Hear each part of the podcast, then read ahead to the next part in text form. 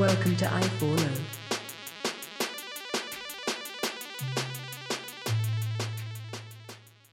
Welcome back to episode 41 of I4O. It is Sunday, March 4th. What's going on, guys? I'm joined Kyle, Jeff, and Ryan. How's it going? Woo! A little, a little tired working on my first coffee, so have to bear Feels with me good to be back, boys. Feels good to be back. Sunday, Sunday, Sunday. Sunday. um, but yeah, we have uh, a lot to talk about today. We have some follow up from the previous episode on Irvin's uh, little PSA. Um, we've got some news from Amazon, some information on YouTube stories, some more follow up from net neutrality, and some fun little bits at the end, uh, some extra stuff to talk about. And I think also today we have an i4o explains. So look forward to that as well later this week. So, but to jump straight in, um, I just wanted to say something about the Have I Been Pwned website that Irvin talked about on the last episode. Um, you actually can torrent their password list. Um, and if you do that, feel free to seed it and leave it seeding for however long you want because um, that actually helps out with that website's bandwidth. So it's just a nice little way to give back to a website that's providing a, a valuable service to to basically everybody for no cost. So feel free to use it's just a, another positive use for something that's typically held in a negative light torrent clients. So I just kind of wanted to bring that up before we jumped into the the meat of today's show. Yeah, good So- point. hmm And I'm I'm torrenting it as well, so I, I will be seeding. So part of bandwidth will be supported by me. So good work to the people who have done that through Have I Been Pwned. But um, yeah, to jump straight into the first topic, um, the people over at Shark Tank are kicking themselves and really starting to eat their shoes because of this. Because uh, Amazon just bought Ring for about a billion dollars. Um, I don't know if you guys remember when Ring was on Shark Tank at all. Um, they were valued at around seven million dollars, and nobody bought them, and no one invested. They actually were one of the ones that were turned down, and now they just sold for a billion dollars. So, you can only imagine what it feels like to be one of them, seeing this deal, waking up to this article in the morning. Um, but yeah, this is huge for Amazon. This is them kind of stepping into a little bit more of a smart home kind of technology outside of what um, Alexa and all of the various uh, Amazon home devices can support. Um, I'm curious to hear what you guys think of this and what kind of direction this could mean for Amazon. Um, anything else? I'm, I'm curious to hear your thoughts on this because this is a big purchase. Oh man, I have a bunch of thoughts personally. Uh, m- mostly speculating about what this means for Amazon's future. Uh, you know, it's Ring's uh, mission statement, so to speak, is uh, uh, reducing crime and also allowing like this device to be used for home security and uh, you know as, as like a doorbell too. But with Amazon's Mhm. delivery services um, and their acquisition of Whole Foods, uh, I could see kind of a future that I joked with you guys about about them coming with the delivery truck and you know they ring your ring device and you let them in they stock your fridge with your groceries or uh, install your electronic device that you ordered online for you um, I think it's Yeah, I could see them tying that in with their delivery services. yeah um, again speculation and kind of creepy but Yeah. Then again, what is the smart home if not creepy? So true that it's basically just hooking up a bunch of cameras and microphones in your house. But um, yeah, so it's they were um, actually, in, according to this article, they're going to be beginning expanding the Ring and to integrate with home surveillance features into its Echo line. So I'm assuming through the Echo Show, you'll be able to use this as a as a video cam to your front door. Um, and they're also responding to its users on the Twitter page after uh, noting that they're going to be adding HomeKit support as well, which is nice for anybody with a HomePod. Um, so it's an, it's an exciting piece of news coming out of Amazon showing that they're just buying more services and products and expanding into more and more markets. do any of you guys uh, have have one of these a smart doorbell like this I got one for a family member as a Christmas gift, but um, there I've seen them all over the place in the city, but I don't have one myself. Yeah, I have I will be getting one though. I have a, I have a good friend who has one and he loves it. Yeah, I always make faces when I ring his Didn't, uh, doorbell. Didn't uh didn't Amazon recently buy an, another doorbell company? And do you know if that's going to have any effect on this Um, purchase? I mean, like what, what they're doing with that company? And it was what a Blink. I don't know. I'm not sure if they did, buy. I I don't know anything about that purchase. But um, Oh no, know- oh, you know, yeah, right at the right at the bottom of the article here. Uh, they had purchased Blink about three months ago. maybe it's part of a like like we me and Jeff were saying earlier in the episode. It's part of like a larger integration um, and centralization of purchases into like things around delivery. Like if if Amazon owns all of the smart doorbells, um, then they'll be able to have similar functionality spread across all of them. I, I would guess, but. I didn't know about the Blink purchase. I guess that's what I Yeah, get for not reading the last sentence of the article. It's odd because it, it looks like I mean it I shouldn't say odd. Um and maybe you guys have a better insight into this than I do. But the um the, it seems like with a lot of their purchases and in those two cases in particular, the Blink and um this now Ring purchase, they're keeping the the business separate. So they're not fully integrating them into the Amazon business model. Mhm. But they still own them. They they still fall under the umbrella, but they're letting their power structure stay in place and let them run the company the way that they did before, just now under their umbrella. So it's, I'm curious to see what kind of effect that's going to have if that allows them to, like, integrate into more systems. So like you can keep if you had Blink and it was working with your Google Home before, then great, you can keep doing that. But now we guarantee that every single one has Alexa integration and we can we can move forward that way. I don't know what that means exactly, but yeah. kind of like expanding their market share without having to make it exclusive, I guess, is kind of how it works. I, I, I don't Yeah. know, but I think that I think with that they, they may be taking more of like an alphabet approach, like how Google did that a couple of years ago to kind of take a step back and have all of their um, smaller projects under the alphabet umbrella, but not under Google. yeah, it could Um, be that. And they just kind of sit there and provide funding and um, make sure that this product or service is viable for the company, and they can just cut it off at the head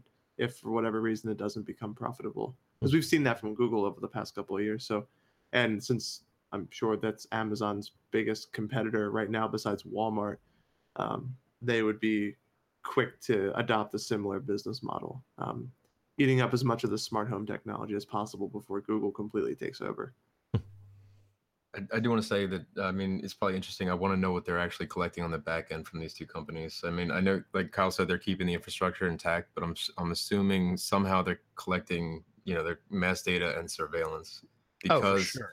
yeah, because Amazon, I mean, has been known to lose hundreds of millions of dollars to scammers every year. You get you get people who, who steal boxes off at doorsteps. You get all sorts of stuff. They must eat like a significant cost each year in scams and, and fake uh, fraudulent uh, claims that, that items weren't delivered.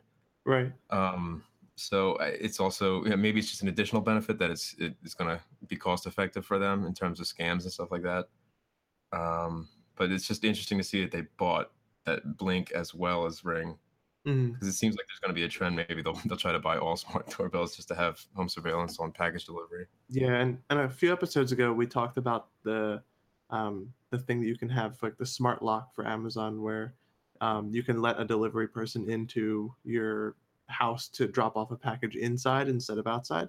And I wonder if um, they would integrate that service with, say, the Ring Video Doorbell or Blink, so that way um, you could integrate one service as like a second factor of authentication, like the Amazon employee or delivery man would scan a barcode which would validate that this is the correct person and then they would have to enter the pin to get in or something like that like adding an extra Yeah. layer of security Yeah, I think I think that's more likely than than it reaching out to you every time. Or maybe they have both options where it sends a notification to your phone. If you can't get to it, then they then they have, like you said, two levels of security where I scan my ID that has a barcode in it. Amazon knows that I'm an Amazon driver, and I type in a pin that I have for this neighborhood, and boom, or for this Right. route, and boom, and I'm good.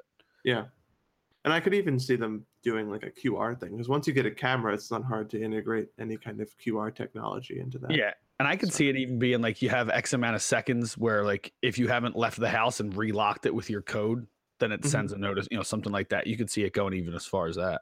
Right. Yeah. And just a peace of mind, if someone enters that pin or scans that barcode and you give them permission, you can actually see who it is just for your own. Yeah. Yeah. You can get like a, a user card or a profile page on the person you just let in.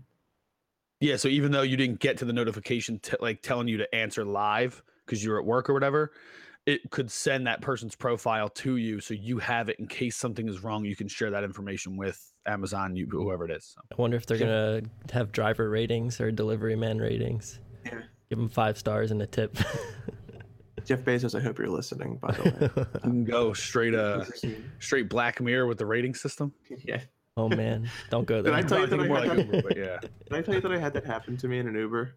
Um, like the I had a I had a real Black Mirror moment on Uber. Um, I was like riding back with some friends, and the and the and like I had hailed the Uber, and the driver was like, "Oh, you're a 4.93." He's like, "Oh, you must have impressed some people," and I was like, "Oh my god, what is happening?" And like, someone else in the back was like, "Oh, how do you check your reviews?" And you know, they were, they were like a 4.8 or something like that, and they were like, "Oh man, you must have pissed somebody off." It's like this guy over here is, and I got I had a moment where I was like, "It's happening." Uh, yeah, and this is really happening. it makes I'm you a wonder 4.75. What did I do? I don't know. what who rated you less than a five and why. Right? Yeah. I wish you could see um those reviews, like see the reasons, so that way, like, but like you can't reply to them, but you could just see what your review was. Yeah, I'd get a So you little Black Mirror there too, where you'd go Yeah. after a person and say, "Why didn't you give me a five? you know, maybe it's maybe it's a non. It shows like a grayed out person, but here's the reason why you got a low rating. You know, one of those. Mhm. Like, So I know what I'm doing wrong. It might have been there may have been alcohol involved in that review. I try. I I try and be friendly. thing. Maybe I've maybe I'm talking too much to people. You know, maybe they're like, "Shut up, guy." yeah, know. yeah, I know some people like to ride in Ubers and stay quiet, but oh well. But you know who isn't going to be riding an Amazon's Uber anymore? Uh, Nest. Google is no longer, or Amazon is no longer going to be selling Nest products on Amazon. So, looks like Google and Amazon's war on each other's services has taken yet another step. Um, and if I, I wouldn't be surprised if this comes at the same announcement as Amazon purchasing Ring. Like that wouldn't surprise me at all because um, doesn't Nest have a doorbell, um, a smart doorbell as well? Is that their their Nest Hello product? I think is what that is. Um, but I mean, regardless, it's something that um, that Amazon is taking off of their website, and it looks like that the war against Google has hit a new front with taking more services off their page. Because I know, like we've seen in the past, um, if you were to Google or search on Amazon for a Chromecast, it would link you to the Fire Stick, or if you had done like uh, the Google Home, it would link you to like the Echo or something like that. So um, apparently, that decision to remove them came from the top. So this is just another example of Amazon consolidating and trying to eliminate com- com- competition from their website. So yeah, but it does look like uh, there's still the possibility of third-party retailers selling Nest products in the future. It's not really decided Yeah. yet whether or not that'll be possible. yeah, maybe you just won't see them supported by like Prime shipping or like fulfilled by Amazon or something like that. Yeah, because there is a wide selection of third-party stuff available for Amazon. So, but it's um, it's a big implication that they're doing this because it does say that Amazon is taking a stance to compete directly with Google and and we're seeing that obviously with the Echo and the Home, but now I wonder if Google is going to go all in with Walmart because I know they already have integrations. So I'm wondering if we're seeing the lines being drawn right now. You know? Seems like it. Yeah. So I mean, yeah, they even mentioned in this article that they announced in February that it would also buy Ring. This is Amazon. Um, so, I mean, this is it's seeming like this is going to be directly in competition. But yeah, so fun stuff. Yeah, the beef continues. They Yeah. have um just to be for people who are unfamiliar with Nest, they have they're all home stuff. It's cameras, doorbells, thermostats. I think thermostats may have been how they started actually. Uh, alarm Yeah. systems, smoke and CO alarms. Uh, it's a lot of, a lot of, uh, a lot. Uh, I mean, basically covering a lot of coverage for the entire home, and uh, Mhm. no longer being supported by like the biggest place that they were. So Yeah, I think that to go off that, I think that they their first two offerings was the smoke detector and the thermostat. So, because I've seen them around, and then they shortly after that announced the webcam or the Nest um, IP camera. Yeah. So, yeah, I'm uh, anxiously anticipating these uh, Google versus Amazon rap battles. that'd be good. Can't wait for vested Bezos to start dropping heat. 16 bars, son. Bezos versus Pichai. Who will win? Oh man, that rap battle will be great. I'd pay I'd pay good money to watch that. or maybe Someone like at least should make an epic rap battle on YouTube of it. yeah. Oh yeah. I think They they should. should have like a, a robot battle. Yeah. Amazon Giant versus robots? Google. Yeah. I don't know if we want to rehash that, but we've been there and it didn't end too well. yeah, it's true. and for anybody who's not familiar with the the giant robot fight that we're talking about, um, a couple of um, I think it's just machining companies, just metalworks companies, made two giant robots, one from the U.S. and one from Japan, and they live streamed a fight between, or not live streamed, but they streamed video of a fight that was pre-recorded the day before. But they hyped it up all the way up until that day as being a fight to be live streamed um, between two countries and it was it turned out to be one of the most painfully awkward and scripted things that i've probably ever seen Yeah. on twitch Pretty bad. it was so bad um but yeah so and anybody who wants to watch that please go watch it and um, immediately regret that decision but uh you know um we were talking about the third party retailers of amazon selling um selling the google products but one thing that people have been running into is some issues with counterfeit products from third party retailers. And this actually um, comes at the heels of the founder of elevation lab um, kind of digging into amazon for the counterfeiting and distribution of one of their under the desk headphone mounts which is called the anchor. Um, so a chinese retailer um, basically just straight up copied this idea and it even came to them actually photocopying the original box art or the original cover information of it and just replacing the SKU with an image of their own on top of it, um, which to a consumer would not be necessarily very easy to spot. right. Um, and we've seen stuff like this before. Like I don't know if you guys saw the video that was going viral last week about the guy who shipped out his camera or he ordered a Nikon camera, I think, from Amazon. And the first time he ordered it, he received, uh, I think it was rocks, and then he returned it, and then he they sent him another one, and in the second box was bricks. There you go. So I mean, Amazon's bricks are worth more than rocks, so at least he's you know he's getting his value up least. Yeah. True that. I'm just thinking of the Charlie Brown uh, Halloween special, but uh, all he got was a rock. But um, why would you go back to the same vendor twice? yeah. I don't know. it just seems like a recipe for disaster. yeah i don't know but um and also we had a a topic that we had covered um, back when we were doing kind of our our like second half rants um, a few episodes back and i mentioned a couple of the services that you can use to actually kind of snuff out these fake reviews and there are services that um, have bots or use um, ai or programming in order to try to identify counterfeit and fake retailers. I think one of them was Review Meta, um, and if they can do it, Amazon certainly can. And this they they compare this to basically a whack a mole type issue where it they uh, take it down as problems surface and as these companies see it, but it is something that I feel could be very easy to resolve on Amazon's side.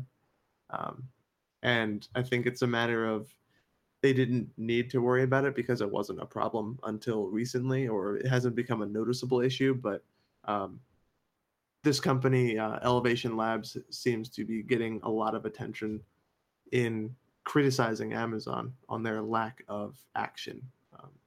So I don't know. This is just another, and this this kind of stuff is hard too. Like it's almost in the same, like the same net as security, where a lot of times you can't necessarily take it down unless you see examples of it first, and it's kind of a kind of a reactionary and like a reactive and not a proactive approach to ending this. But Right. I could, I Right. could, I, I could see why they'd get upset if there's a lack of a reaction, but in, in like spotting it ahead of time, I think it would be kind of hard to do. You get into like intellectual property laws there, and I don't know how that works when it's different countries um, selling the different products, but I don't see what's to stop.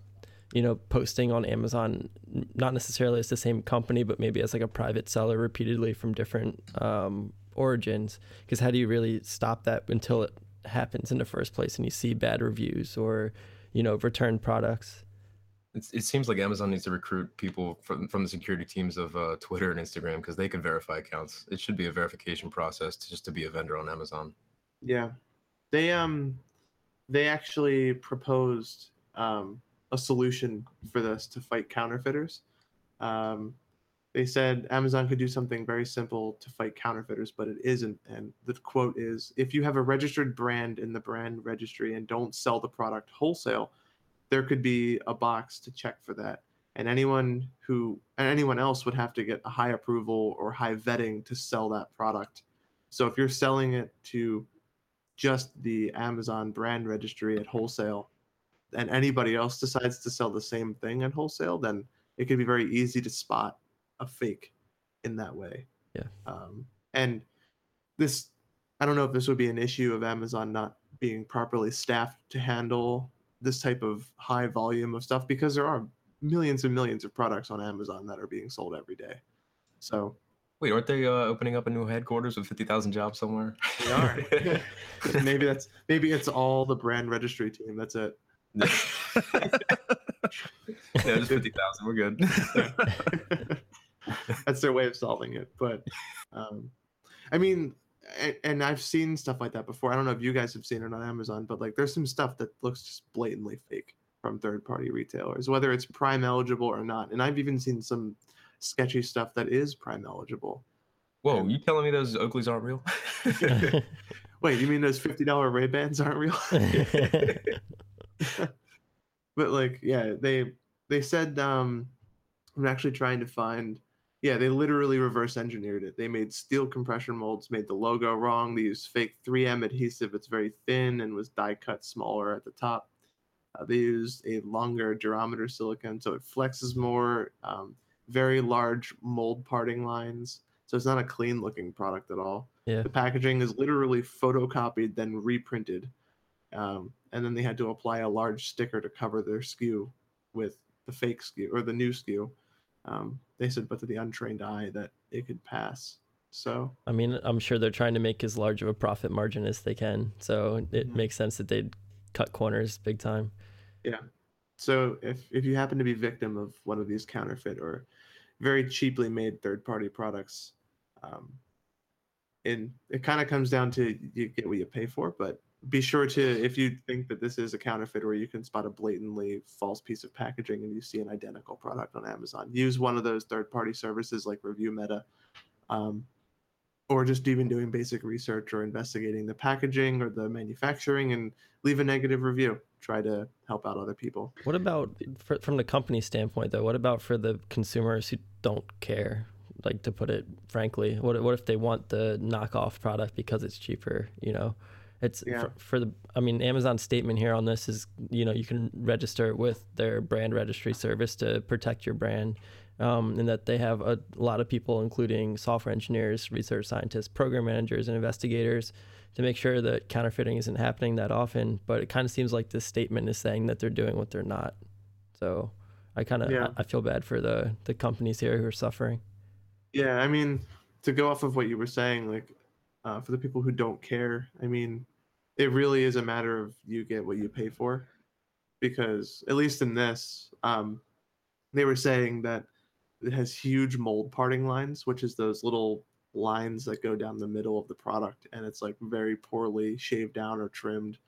um, which indicates a very cheaply made product which may break on you. And using fake 3M adhesive, um, you're going to have a more, a, a less, it, it'll be more person by person and less a consistent product experience across the whole line. So it may be more of like a mileage may vary type thing where like one person's headphones snapped off their desk and fell and left a huge gash where the adhesive tore off part of the desk or something like that. I mean, it's you're always going to get those people who don't care. Like uh, there was um there was actually an article that I was going to put in the show notes, but it didn't make it in about Spotify. How Google Play took down their it's called um I think it's Spotify dog food or something like that. It was a a third party Spotify app that let users circumvent um, their ads. So it basically gave you Spotify Premium without having to pay for Spotify Premium. And uh, YouTube and Google uh, shut down that service,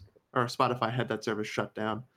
So and taken from the store. So I mean, through these third party experiences, like you just, you're always going to get people who don't care and want the cheaper or like third party solution. But um, Amazon can do more to stop it. I think. Right. Yeah. Did you But- see the in the article the shot that Hopkins took at at Amazon Yeah. and at Mhm.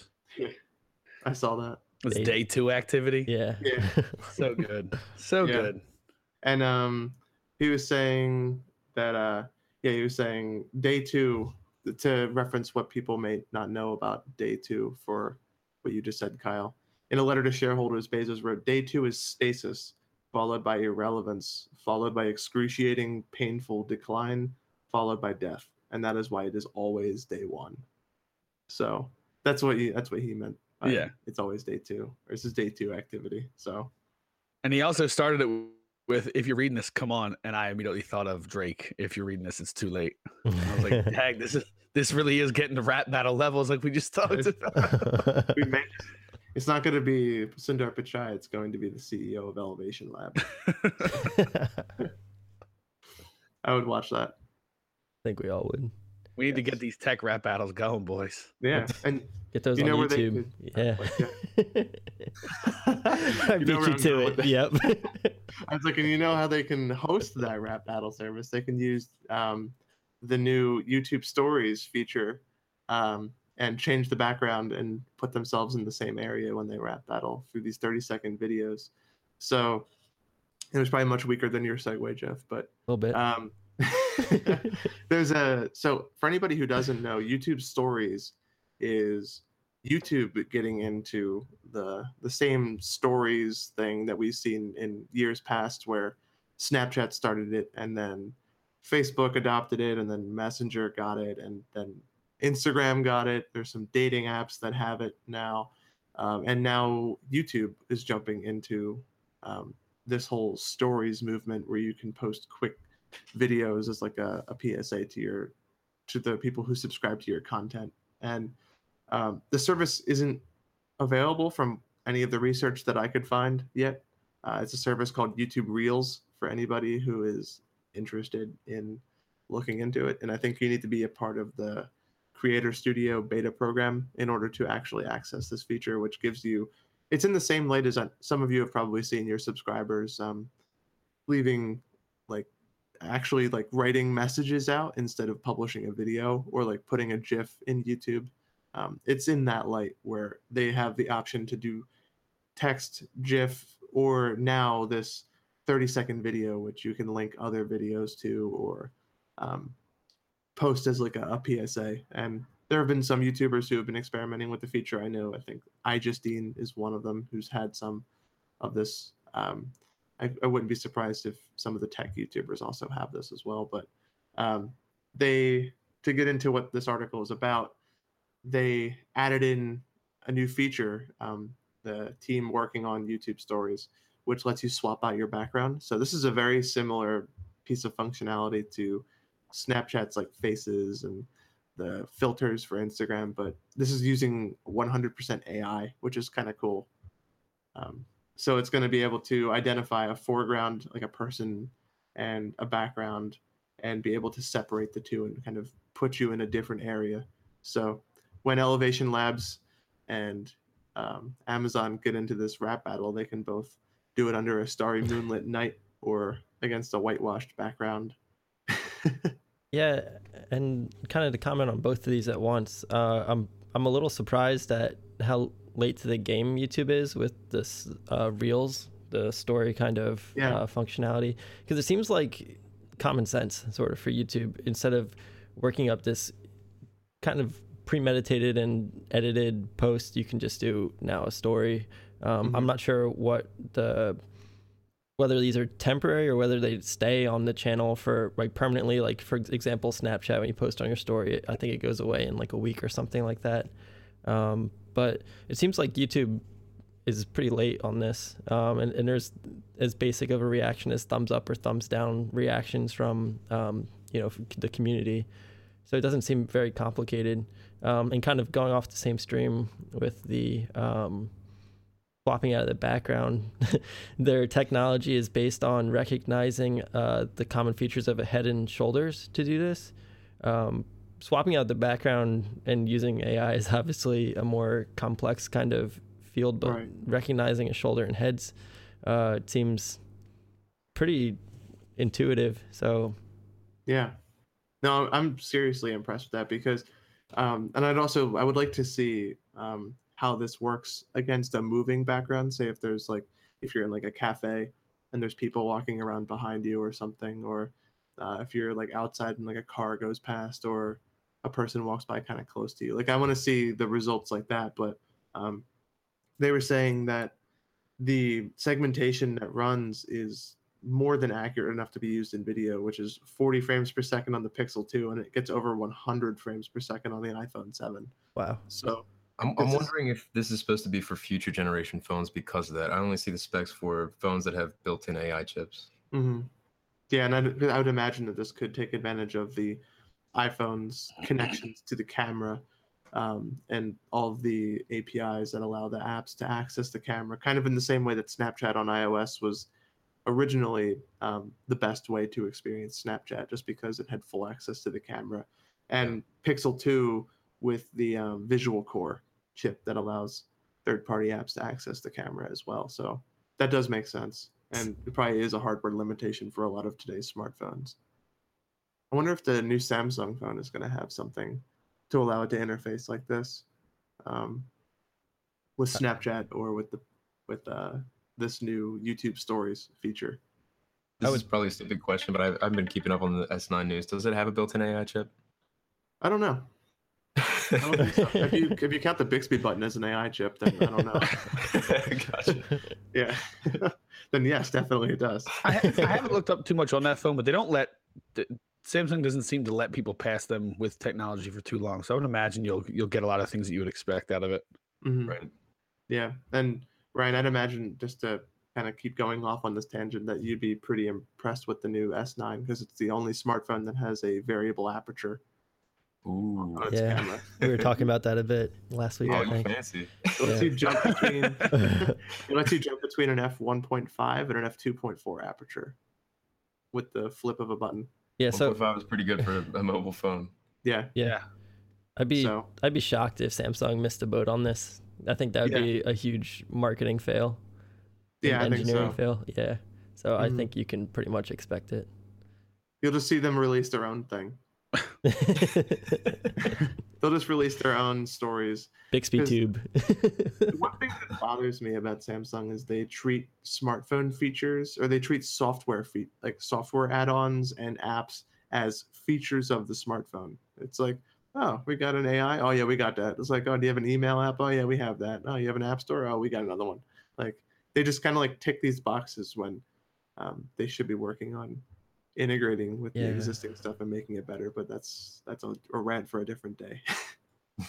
so, but yeah. But I do um, want to hear that rant. Oh, it'll it's it's coming. I'll get the rant ready. All right, guys, before we jump into the next topic, um, I have a feeling it's going to run long. I got to get out of here. To everybody listening, thank you for having me for the first half, and I'll try and be back more often. Fellas, enjoy the enjoy the rest of the show and the i4o explains without me. It was Right, good uh, having you. See you I will guys. miss you all. See you guys. See you, Kyle. Sick. And Okay, then there so with that, let's segue into net neutrality. Woohoo! um, so we have some actually good news from net neutrality uh, for a first. um, you have two new states that are joining California, Montana, and New York. I think was the third state. yep. Um, yeah. So we're working. We're gonna keep a running tally of these states as they go.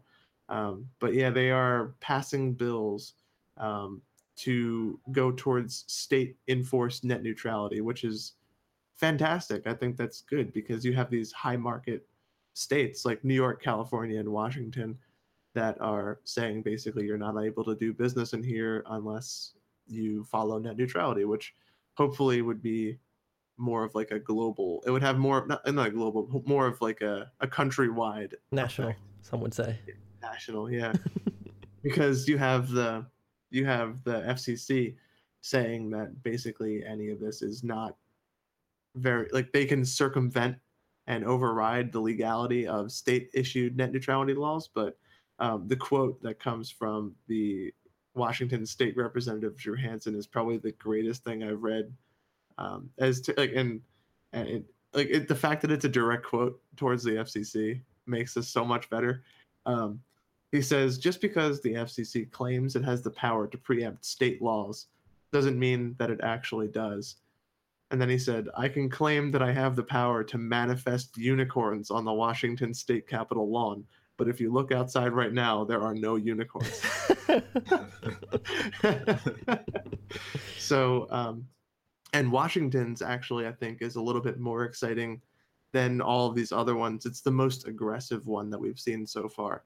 So their law applies to all isps that serve residents whether or not they have state deals. So uh, the other ones would probably apply more towards businesses and people who have uh, worked out contracts like netflix and services that provide actual that need bandwidth in order to operate under an isp but this one is going to be all internet service offered in Washington having to be free from blocking or throttling of legal online content, and nor would it be subjected to a system of premium priced fast lanes that offer better bandwidth to provide content providers that pay extra for that privilege.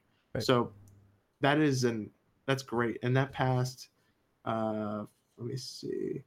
It cleared the state senate on a 35 to 14 vote and then it went through the house of representatives on a 93 to 5 vote. So uh, and the, the governor has already been on the record saying he's ready to sign it. So it's looking like this is going to be ushered into state law very quickly. Yeah, and i wonder if we're going to see something from like the supreme court from the fcc it- well, on this You might, and it it, it also shows you know like a ninety three to five vote shows that both sides of the the aisle are voting in favor of this Yeah. bill, which is Yeah. promising. Um, yeah that's the big part of this it's bipartisan Right. Um, it makes sense for small business. Mm-hmm. And at the state level too it makes a lot of sense because you have they're they're the ones that are paying for this infrastructure to be Mhm. installed it's not necessarily being federally subsidized Yeah. unless it's being run across state lines but most of the time the isp would make a deal with the state in order to run lines so that's it's good news and it's good to see states taking this into their own hands and I'd like to believe. I'd like to believe that it's a result of the people speaking too, because I I don't know about you guys, but I haven't heard really anybody say I'm in favor of you know repealing net neutrality. Mhm. Besides Ajit Pai and the FCC and the NRA possibly, um, yeah but you know it, it's it's good. I mean, you, we've commented before. Also, I'd like to add that New Jersey is one of the states that's uh, making motions like this, but it, it's refreshing to see states and that state's government um, basically what I see as working to do what the people are asking. Yeah. Yeah. It's Well- always nice to see the people being represented That that raises another question though with the FCC's threat. I mean, how would they enforce any of this? Like Right. physically enforce it. I mean, I think the fact that they like they what they wouldn't be doing is enforcing it as opposed Right. to like they would just not enforce net neutrality anymore. So, and they're trying to make this at a uh, federal level, but Mm. I don't think this is one of the fields that can fall into federal control because states have they would have to overturn that states would have control of their own communications and infrastructure, Yeah. which is I think I think that's too big of a problem for the federal government to handle. Yeah. Because I think that was federally controlled at one point, but the infrastructures of 50 individual states became way too much to micromanage, so they just left it up to the states to control. Yeah, which- makes sense. And Yeah. in, and in terms of the kind of bipartisan thing we were commenting on, you know, on the the right wing, you have people who are in favor of a more decentralized government, and then on the you know left side of things, you have the people's rights and people's desires, kind of like that. Um, I, I can't think of the word for it, but basically, I don't I don't see this having representation on either side to move forward with what the FCC is doing. Mhm. Yeah, it seems like the only people who are really trying to push this are the ones who are in the pocket of ISPs and Yeah. um, lobbyists, things of that nature. Um, because I know we're seeing a big push from AT and T in order to begin rolling out fast lanes as soon as possible, and I guarantee you that's not going to have any kind of competition f- unless it's from the state. So at least until um, we get this whole thing sorted out at the federal level, because I know that um, they are proposing bills to sort of compromise with net neutrality with the FCC, um, because this does have to go through the House of Representatives and the Senate Hmm. um, and be signed into law. So we'll see. Um, but I'm excited that um, we can add this these states to the list. And I think New Jersey is officially on that list, by the way, Jeff. So Yeah, it is. yeah. So we have Montana, New York, California, New Jersey, now Washington and Oregon as Right. well. And as a follow up on the Oregon bill, um, it passed the House 40 to 17 this past Monday and is now going to, um, is now making its way to the Senate. So And don't forget also there's that coalition that's been formed between I think it's like 22 states and Washington D.C. as well, and um, you know filing legal challenges and trying to fight this FCC motion as well. So I think Yep. there's a lot more of this to come. Yeah, and we're going to be reporting on this, I think, all the way up until April 23rd, which is when the proposed FCC bill to repeal net neutrality is actually enacted. So we still have a few months to um, discuss it, and um, I, I think that we should put any fear of having this be preempted by the federal government to rest because the states seem to have this in their own hands, and if anything, it's going to lead to a Supreme Court um, matchup. So we'll see how that goes. Supreme Court rap battle. Yeah, this is just all. Everyone's just going to be rap battling by the end of this podcast. I love it. Um, but uh, now I think we can get into like some of the fun stuff.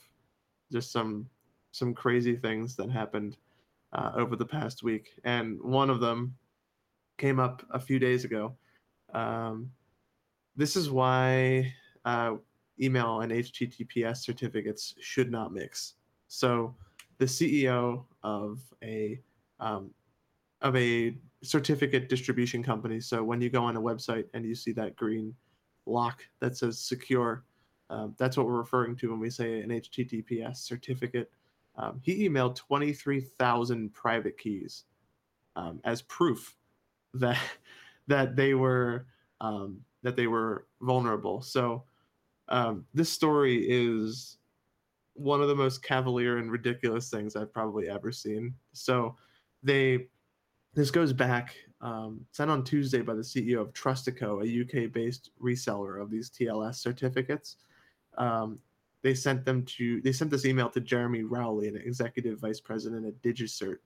Um, so this was this happened after um, uh, the Symantec certificate issues. Um, they were caught flouting binding industry rules, prompting Google to distrust Symantec certificates in its Chrome browser. And I think we may have reported on that, where um, any certificate issued by Symantec um, was going to be revoked after a certain number of Chrome iterations because of Symantec's careless um, steps that they've taken to issuing properly valid and secure certificates.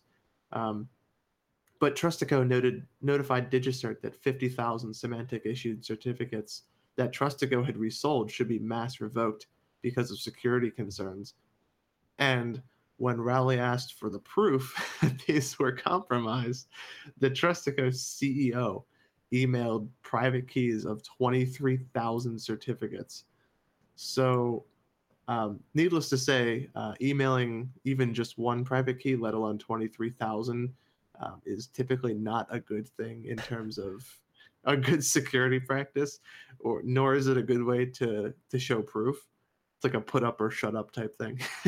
I don't know if you Um, I don't know if you caught the update on this either. It's pretty shocking. Um, so several hours after the post went live about this, uh, Trustico's website went offline after a web security expert posted a critical vulnerability on Twitter.